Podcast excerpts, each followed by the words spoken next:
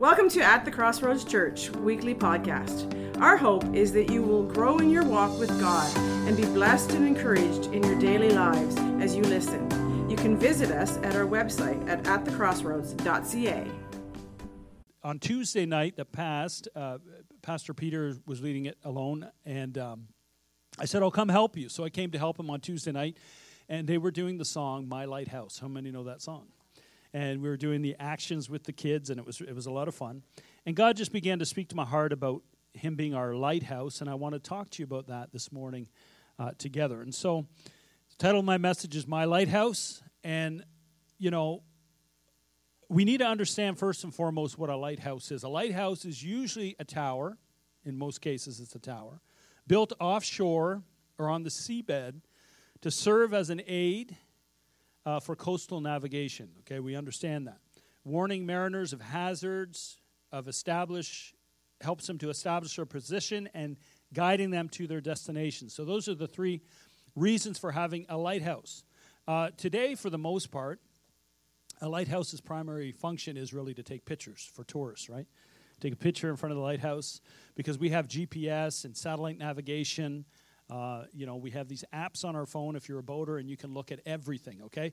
But if you're in a situation where you're out on the water and your batteries are dead, you know, a lighthouse helps, all right? And uh, there's some things we need to understand about the lighthouse. So the three purposes number one is to help us establish our position. That's the first thing. Number two, guides us to specific destinations. And number three, uh, warns us of hazards, okay? Now, how does the lighthouse help you establish your position? So, just a little bit of uh, research I did here. Um, so, basically, how many know there's a curve to the earth? Everyone knows, okay, we don't live on a flat plane. We figured that out, okay? So there's a curve to the earth. And, and, and uh, a mariner would know that if a tower is 19 meters high, okay, if you're swimming in the water, you're able to see the tower light just at a glance on the horizon. You can see it when you're about uh, 16 kilometers away in the water. Now, if you get out of the water and climb up onto a uh, 10 meter boat, now that gives another 14 kilometers of distance that you can see. So, a 19 meter uh, you know, lighthouse, you're able to see 30 kilometers away. You can see the light. All right? And so mariners, those in the waters, understood. They knew how high the towers were. They could determine how far they were from the shore. They were able to find their position based on what they knew about that certain lighthouse. And I love this. Jesus said that he is the light of the world. Isn't that what he said? And I love this scripture in Matthew chapter 4, verse 16. It says, The people who sat in darkness have seen a great light. And upon those who sat in the region of the shadow of death, light has dawned. All right? And we understand that in uh, rabbinical literature, the Jews understood that Jesus, it, the, the light actually spoke about Christ and also his revelatory teaching that he was going to bring. So the light is Christ himself, but also the revelation of his word that's being spoken. Okay? So, um, when we, we look at lighthouses, we need to understand a few things. Number one, each lighthouse has a unique set of flashes that are going on. All right? And you can get a log book and you can go online and you can check it out. Every flash pattern means something different. Very interesting when you start looking at all this, okay?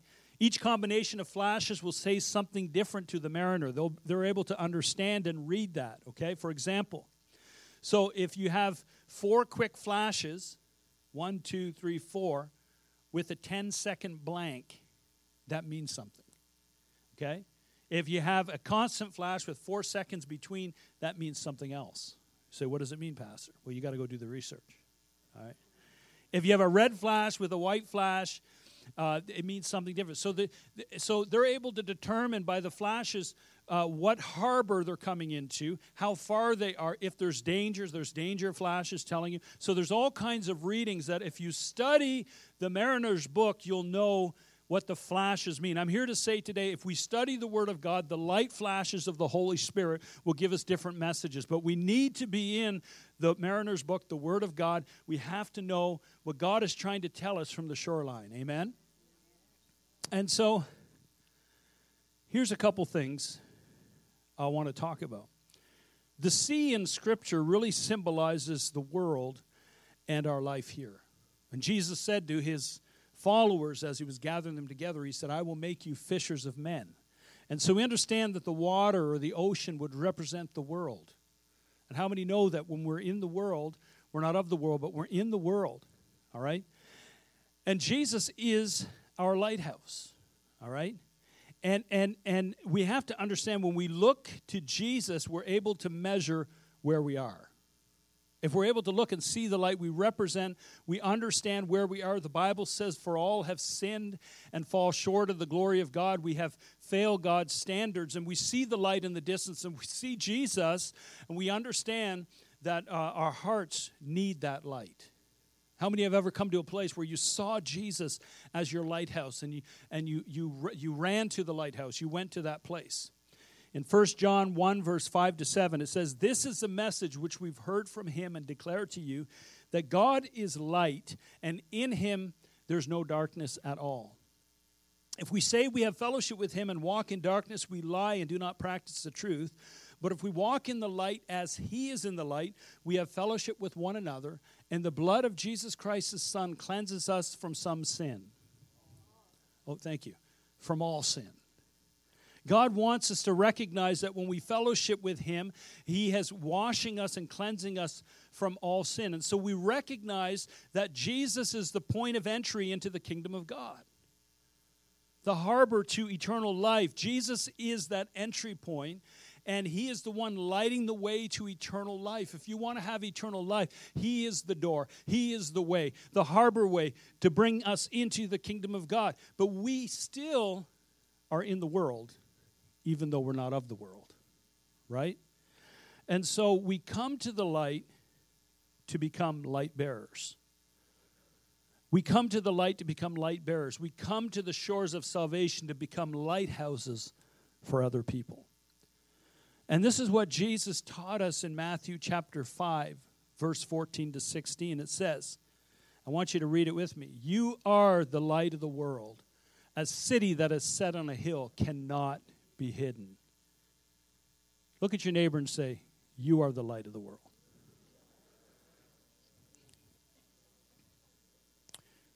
Verse 15 says, nor do they light a lamp and put it under a basket, but on a lampstand to give light to all who are in the house. Verse 16 Let your light so shine before men, so they may see your good works and glorify your Father in heaven. And so when, G- when people look at us, they should see our good works and see the light of Christ in us. How many know we've been called to be lighthouses? We are.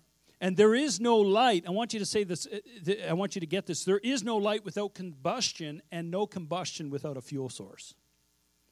And for thousands of years, even before the first lighthouses, they would build, people would build big bonfires on the top of cliffs or on the shorelines to warn people coming in so they'd know where the shoreline is, so they knew where the danger was. And a first recognized lighthouse, I'm going to show you a picture of it here in, in history was the lighthouse of Alexandria.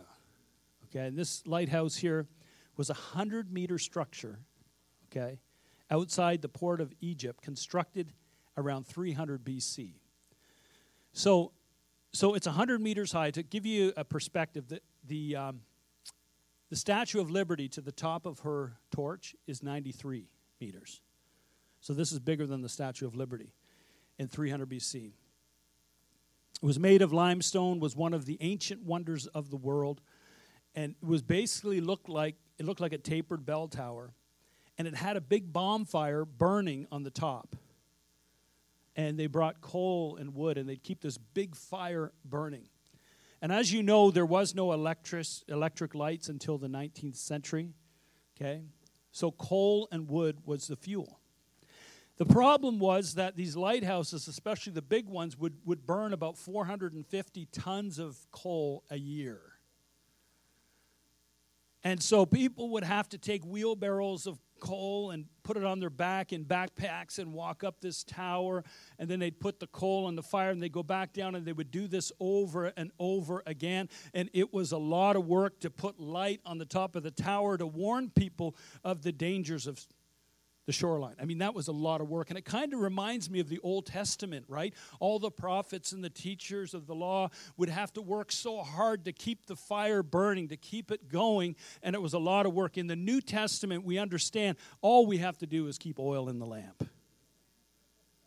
It's a lot easier. So they used coal for lots, many, many years. But then they started using candles and convex mirrors to, to light up the lighthouses up until 1810. So they realized that, hey, we don't have to break our backs to make a bonfire. We can put a candle there with a convex mirror and it will look like a bonfire. How many know that got a lot easier? So, and then in the late 18th century, they started using oil lamps because they burned longer and continually as a keeper only needed to add oil. I want you to look at your neighbor and say, You only got to add oil. And so gravity fed the oil lamps, and they became the light source for nearly a century until the light bulb was invented. So I'll show you the next picture here, kind of give you an idea. So they had this fountain that they would fill up with oil, and then it would just gravity feed into the burner. And all you had to do was keep adding oil to the fountain. How many say that's easier than carrying coal up top of the tower? So I don't know if you guys know this, but in 1978, this building, if you've been upstairs, if you haven't, go check it out. This brick wall here has got black burn marks on it. It's all black tar because there was a fire here in 1978. There was an, an oil reserve up on the top of the, the roof, and it would, just like this picture that we showed you, it would just gravity feed the furnace. And a fire started, and the gravity feed stayed on. And the oil kept coming in and coming in. And 11 buildings burnt to the ground from here. 11 stores were shut down all the way across to the, in 1978. And then you can look it up on the news, it's actually on Google. And then in 1979, they rebuilt all this is all brand new here. All right? So we understand that, uh, you know, that's what happened here. But um, in the same way, the oil of the Holy Spirit causes us to burn bright as the light. And you can't have light without fuel. I'm going to say it again. You cannot have light without combustion. You have to have fuel, all right? And so, from the, from the shores of salvation, we become lighthouses for the lost at sea. That's what we're called to do. You know, there's a story of a famous lighthouse many years ago.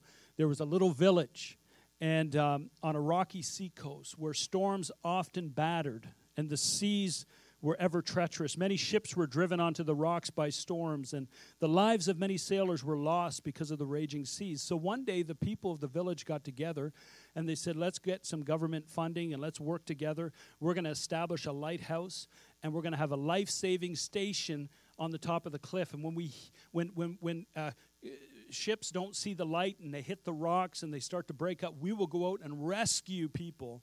And that was their idea, and that's what they did. They built this lighthouse. And so, as soon as uh, the storms would surge and the ships would crash up against the rocks, they'd ring the bell, and the townspeople would run out and they would rescue, get in the frigid cold waters and rescue those people. But then, after a while, they said, you know, why don't we build a village right beside the lighthouse? Because it's you know it's more convenient.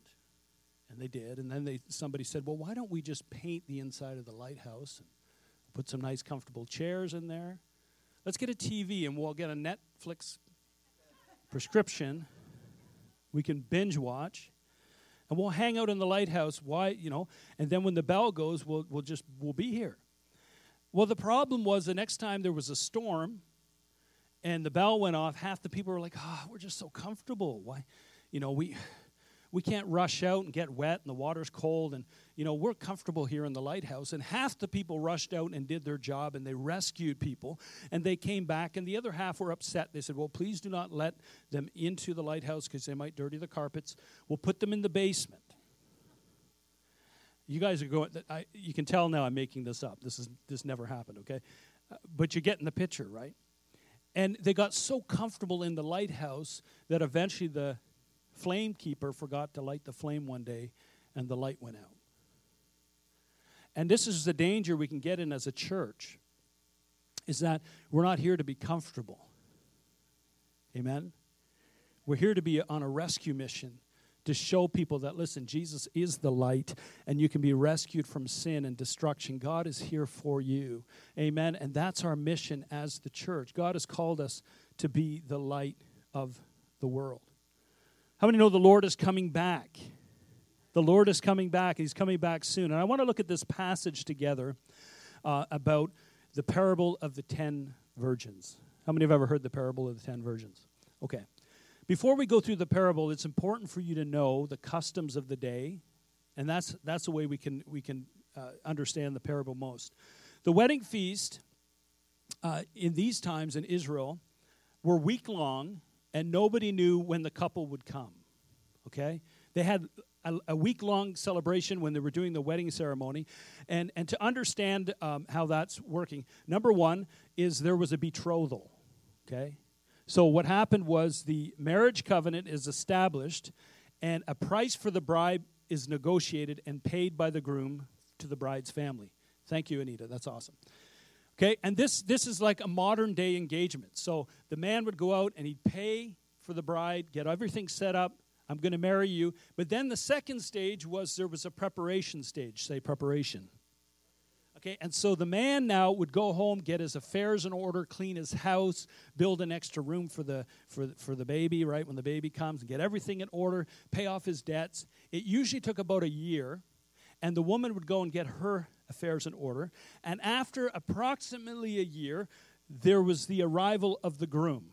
So the bride knew the groom was coming, but she didn't have a Facebook account or Twitter, and she did not have a cell phone, so she couldn't. Her husband couldn't call and say, "I'm coming exactly at 10:55 p.m." He says, "I'm coming this week at some time, so be ready for me." And it was sent by letter, courier, right? It would go. Anyway, it wasn't express post either, and it took time. So she knew she knew that he was coming, but she didn't know when. Okay. And so what happened was the groom would finish his preparations. He would come to collect his bride, and he would usually do it at night. And the groom would be accompanied by a wedding party. He'd have his male escorts, the best man, and they would carry torches to light their procession because they didn't have daylight. Now, I live up in Carrying Place here, and I don't know if it's because I don't pay enough taxes, but we have no street lights. And I love it because when it's dark, it's dark, right? You guys know what I'm talking about. And you go for a walk, and it's like, late at night and you can't see your hand. I mean, it's it's dark, right? So they had to see their way, so they used torches. Okay. The bride knew he'd be coming, but could not or would not know exactly when. And the groom would arrive with a shout to get the attention that he had arrived. Now, the wedding party is the bride with her female attendants. These are the bridesmaids. The bridal party was waiting. So when we talk about the 10 virgins, this is the bridal party waiting for the groom and the best man and his party to come through town. Got it? All right. Then at the wedding party, the bride, along with her family, would accompany the groom back to his family home for a wedding celebration. After the processions would walk back to the, groom's, groom, the groom's family home, the bride and groom entered a wedding tent and Uh, they physically consecrated the marriage while everyone involved waited and cheered, which is very strange, but okay. This was followed by a week of feasting and celebration by the entire bridal party, okay? And so this is how ancient Jewish wedding festivals took place. So now that we have the context, can we read the passage? Okay, here we go. And the time of the kingdom of heaven will be like ten virgins, the bridal party who took their lamps and went out to meet the bridegroom. Five of them were foolish, and five were wise. The foolish ones took their lamps and did not take any oil with them. The wise ones, however, took oil jars along with their lamps. The bridegroom was a long time in coming, and they all became drowsy and they all fell asleep. What does the lamp represent? What does the lamp represent? Well, I looked at some scriptures here. We're going to look at Proverbs chapter 20, verse 27. And it says here, the spirit of man is the lamp of the Lord. Your spirit is where God reflects out of. How many know if you're born again, the Holy Spirit lives within you? All right? Searching all the innermost parts of his being. I want you to look at your neighbor and say, Your spirit is the lamp. Now let's look at another scripture here in Psalm chapter 119, verse 105. It says, Your word is a lamp to my feet and a light to my path. So God's word is also a lamp. Let's look at another scripture. In Proverbs chapter 6, verse 23. For the commandment is a lamp, and the teaching is light, and reproof for discipline are the ways of life. So the Holy Spirit is the teacher, the author of Scripture. Isn't that awesome? And, and it says in 2 Peter chapter 1, verse 20 to 21, above all, you must realize that no prophecy in Scripture ever came from the prophet's own understanding or from human initiative. No, those prophets were moved by the Holy Spirit and they spoke from God. And, and it's amazing to think of this that the Holy Spirit, the author of the Bible, lives on the inside. And there's many times I've asked people, have you ever read the Bible? And they said, I've tried and I don't understand it. It doesn't make any sense. And I'd say, on a couple occasions, I said, hey, say this prayer, accept Jesus as your Lord and Savior. And they were like, okay. And I'd say a salvation prayer with them and they'd accept the Lord. And a week later, they come back and say, it all makes sense. I understand it. It's because the author moved in. Amen? How many have experienced that? Let me see your hands here. It suddenly makes sense. All right? And here's my favorite verse in 2 Samuel 22 29. For you are my lamp, O Lord. God is my lamp. So, what if the lamp is our spirit in relationship with God's spirit, with His Word as the light when fueled and ignited by the Holy Spirit? That's what it is. And it's so important that we, we have the, the Holy Spirit intimacy with God. So let's move on in our verse here. So the virgins here have fallen asleep. At midnight, the cry rang out, Here's the bridegroom, come out to meet him. And then all the virgins woke up and trimmed their lamps. They trimmed their lamps. You know what that word trim means? I looked it up, and this is what it means it's the word cosmeo or cosmetics. And uh, it means to beautify, to arrange, to decorate, to furnish, to adore, or to put in order. And I don't know about you, men, if you can agree with me, but I find that it takes a long time for women to cosmeo in the morning. It just takes so long. It just I don't understand it because for me, I think women look beautiful without the makeup, and but they have to spend all this time putting makeup on. Okay, and uh, so it's fine. And so when I was on vacation this summer, one of the things I, I, I, hate missing church. I love being in church. So it was Sunday, and I thought, well, I'm on vacation. I got to go to some church. But we woke up late. I'm like, we only got a half an hour to get to church. We got to go to church. And so I said, okay, we'll go to this church over here because they believe that women shouldn't wear makeup. That We'll make it. We're going to make it. So I said, honey, we got a half an hour. We got to go to church. And so she jumped up. She's like, oh, I got to do my makeup. I said, no, you don't. Because we're going to a church where women don't believe in makeup. She's like, Really? So she actually beat me getting her pants on, and we got out the door. It was awesome. No makeup, no cosmetics. We got to the church. It was awesome. And I was looking around. None of the women had makeup, and we're worshiping.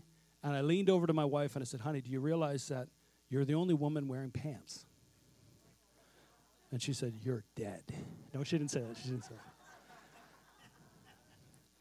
But we had a conversation on the way home. We should have told me I was the only woman wearing pants. They all wear dresses. I forgot that part. But it was so nice because there was no makeup. But you know, that, that whole idea of being trimmed, it means to put in order, to arrange, or decorate. And I believe this trimming speaks of revival just before the coming of the Lord. I believe that there's a move of God that's coming as we're trimming our wicks, we're beautifying ourselves, we're making ourselves beautiful for the King, and there's going to be a revival that's going to come because the world's going to look and say, I see a light, and I see a people that are consecrated to God. Amen? And I believe that's what it represents. So we need to trim our wicks. Look at your neighbor and say, You need to trim your wick.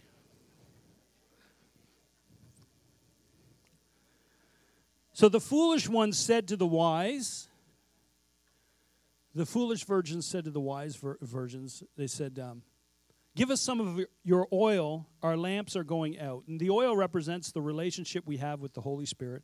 Verse 9. No, they replied, there may not be enough for both of you and us, or both of us. Instead, go to those who sell oil and buy some for yourself. And so we say, Pastor, I don't understand. What kind of currency do you buy the Holy Spirit with? You can't buy the Holy Spirit with currency, but there is a currency called time, humility, and obedience that takes time to develop. You can't just say, okay, I'm going to just serve God. You got to be obedient. You have to serve the Lord, and you have to follow the Lord. All right? So they, the half the uh, virgins there, they went to get oil. So verse 10. But while they were on their way to buy the oil, the bridegroom arrived. The virgins who were ready, here's the key, they were ready. They went in with him to the wedding banquet, and the door was shut.